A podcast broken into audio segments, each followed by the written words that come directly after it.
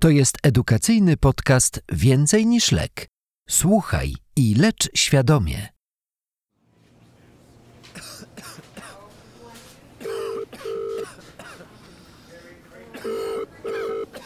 Ginekologia, Tomasz Nowak.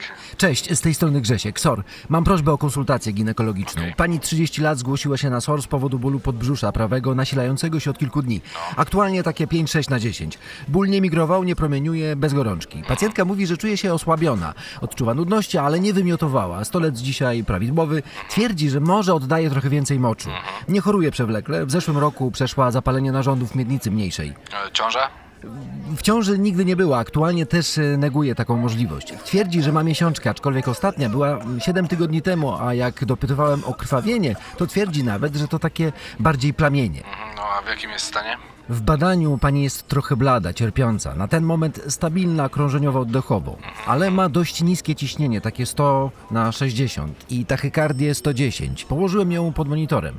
Brzuch miejscowo tkliwy w prawym podbrzuszu, ale nie jest otrzewnowy. Goldflam ujemny. Poza tym w ogólnym badaniu bez istotnych odchyleń. Parametry w normie. EKG y, poza tachykardią prawidłowe. Neurologicznie bez odchyleń. Drogi słuchaczu, zastanów się, jakie mogą być przyczyny przedstawionego obrazu klinicznego i jakie należy wdrożyć dalsze postępowanie. Możesz w tym celu zatrzymać nagranie.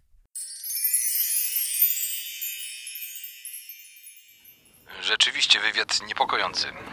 Może to być ciąża, skręt jajowodu, poronienie. Pod uwagę musimy wziąć też ciążę pozamaciczną, endometriozę. Masz już wyniki jakichś badań? A może to jakieś nieginekologiczne przyczyny?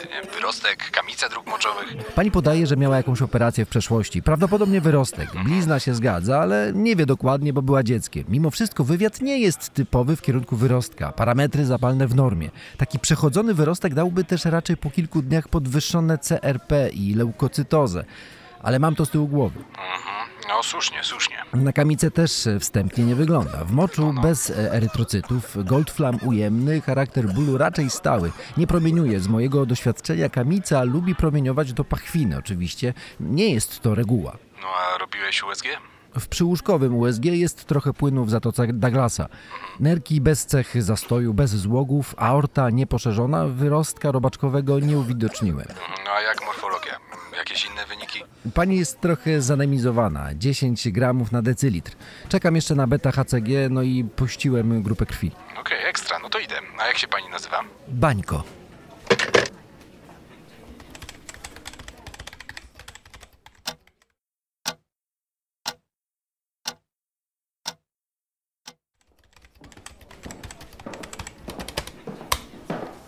Hej, badałem twoją pacjentkę. Szykuj szybko przyjęcie na oddział. Ciąża ektopowa. Już z panią rozmawiałem, wyraża zgodę. We wdzierniku mierna ilość krwi w pochwie. W USG przez pochwowym brak pęcherzyka ciążowego w macicy, ale znalazłem pęcherzyk ciążowy w okolicy przydatków prawych w wielkości około 2,5 cm bez echa zarodka. Najpewniej w jajowodzie, gdzie lokalizuje się ogromna większość ciąż ektopowych. Rzeczywiście, trochę płynu w zatoce Douglasa. Trzeba panią obserwować, bo może się popsuć. Zleć proszę jeszcze poziom progesteronu. Okej. Dobra, drukuję wypis i pani za chwilę jest gotowa, żeby jechać. Widziałem, że beta HCG już jest i wynosi 1700.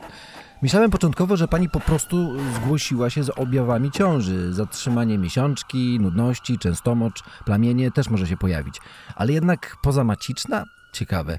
Nie widziałem dotychczas. Stary, publikacje mówią, że to 1 do 2% wszystkich ciąż. Więcej w krajach, gdzie powszechne są techniki wspomaganego rozrodu. Jest to ważny czynnik ryzyka. Czyli objawy pacjentki to typowy obraz kliniczny ciąży pozamacicznej? W książkach wymieniana jest triada wczesnych objawów. Zatrzymanie miesiączki, plamienie, ból podbrzusza. Typowo do szpitala trafiają pacjentki, które mają dodatni test ciążowy, ale nie uwidoczniono pęcherzyka w jamie macicy. Często jest jakaś kombinacja tych dolegliwości. Ciąża ektopowa może jednak powodować poważne krwawienia. Gdy pojawiają się objawy ostrego brzucha, omdlenie, wstrząs, To u lekarza wzmaga się potliwość.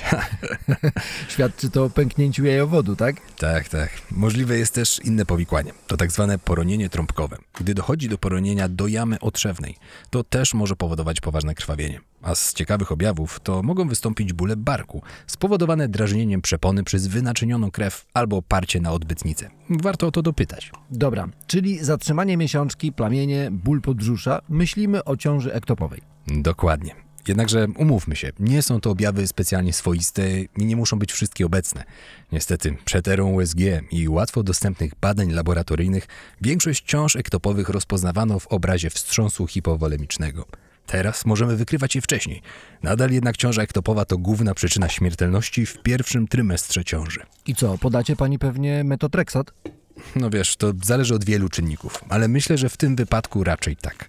Przy decyzji o leczeniu pod uwagę bierzesz głównie stan kliniczny, lokalizację oraz zaawansowanie ciąży ektopowej. Jak nie jesteś pewien diagnozy, to mierzysz beta-HCG i obserwujesz dynamikę. W prawidłowej ciąży podwaja się co 2-3 dni, w ektopowej wolniej. A co do leczenia, część ciąż ektopowych ulega samowyleczeniu. Nie wiemy ile dokładnie, bo zapewne część pacjentek nie ujrzymy. Bo nie przyjdą. Dokładnie. Jedną ze strategii, najmniej inwazyjną, jest więc obserwacja i liczenie na samowyleczenie. Możliwa opcja, gdy nie jesteśmy pewni diagnozy lub ciąża jest wczesna i ryzyko pęknięcia jest małe. Druga opcja to metotreksat. Podajemy u stabilnych hemodynamicznie pacjentek. Najczęściej jednorazową dawkę domięśniowo 50 mg na metr kwadratowy powierzchni ciała. Kolejny krok to laparoskopia. A jak masz wykładniki pęknięcia i krwawienia, płyn potrzebny, ostry brzuch, niskie ciśnienie, no to od razu na stół. Nacina się zmieniony jajowód, usuwając produkty koncepcji, albo wycina cały jajowód, jeśli nie można zatamować krwawienia. Trzeba jeszcze pomyśleć o immunoglobulinie u kobiet RH ujemnych. Dobra, kończę gadanie i idę do pacjentki wszystko jej wytłumaczyć. Jasne.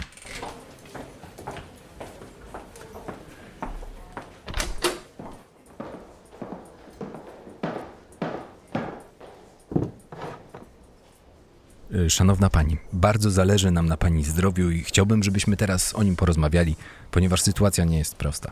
Zaszła pani w ciążę, jednak zapłodniona komórka jajowa zamiast w jamie macicy zagnieździła się w jajowodzie. Taki stan nazywamy ciążą pozamaciczną. To, co powiem, może być dla pani trudne, ale przy obecnej wiedzy medycznej taka ciąża nie rokuje urodzeniem dziecka, gdyż w jajowodzie nie ma po prostu fizycznie miejsca i warunków na prawidłowy rozwój płodu. O nie. Jest to dla pani niebezpieczna sytuacja, ponieważ jeśli ciąża będzie się w tym miejscu dalej rozwijać, no to może dojść do pęknięcia jajowodu i krwawienia, które zagraża życiu. Dlatego bardzo byśmy chcieli, żeby została pani w szpitalu w celu ścisłej obserwacji, no i ewentualnego leczenia. Boże, ale skąd to się wzięło? Dlaczego? Y, Już odpowiadam. Proszę spojrzeć na ten schemat. To jest jajnik. Podczas owulacji uwalnia on komórkę jajową, która jajowodem transportowana jest do macicy, o, tutaj. Jama macicy jest celem podróży zapłodnionej przez plemnik komórki jajowej, gdzie w prawidłowej ciąży dochodzi do zagnieżdżenia zarodka i jego dalszego rozwoju. Rozumiem. W jajowodzie, który jest taką trochę wąską rurką, znajdują się specjalne ruchome rzęski, dzięki którym komórka jajowa się przemieszcza. Gdy z jakiegoś powodu funkcja jajowodu jest zaburzona, to komórka jajowa może w nim utknąć. Do zapłodnienia i rozwoju ciąży jednak dochodzi, bo ruchliwy plemnik jest wielokrotnie mniejszy od komórki jajowej. A wracając do pani pytania. Aktualnie nie znamy konkretnej przyczyny, która u pani doprowadziła do ciąży pozamacicznej. E, może to wrodzone zaburzenia budowy narządów rozrodczych, o których pani nie wiedziała. Może to być też konsekwencja przebytego zabiegu, stanu zapalnego, czy nawet palenia papierosów. Ojej, brzmi okropnie. To co teraz ze mną będzie, doktorze? Operacja? E, Zasadniczo możliwe są trzy scenariusze. Będziemy panią obserwować, zakładając, że pewien odsetek ciąż ektopowych ulega samoistnemu wyleczeniu. Druga opcja jest taka, że podamy pani lek, metotreksat. Aha. Lek ten działa przeciwnie do witaminy B9, znanej również jako kwas foliowy. Słyszała pani na pewno, że kwas foliowy jest bardzo ważną substancją do prawidłowego rozwoju ciąży. Tak. My ten fakt właśnie wykorzystujemy.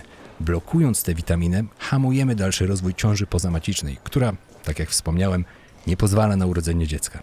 Trzecia i ostatnia metoda leczenia to zabieg, najczęściej metodą laparoskopową. Poprzez małe nacięcia w skórze brzucha wprowadza się narzędzia chirurgiczne, kamerę i nacina się zmieniony jajowód. Doktorze, nie czuję się najlepiej, zaraz chyba zemdleję. Y, Dobra, słuchajcie, musimy przyspieszyć działania. Możliwe, że pani będzie wymagać wcześniejszego zabiegu. Zapamiętaj. 1.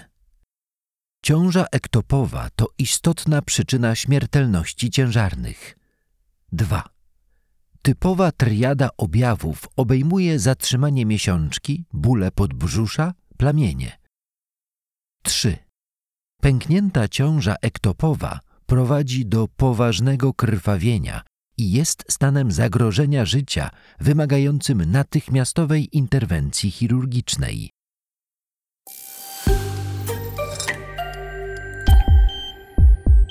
Więcej niż lek. Medyczny portal edukacyjny.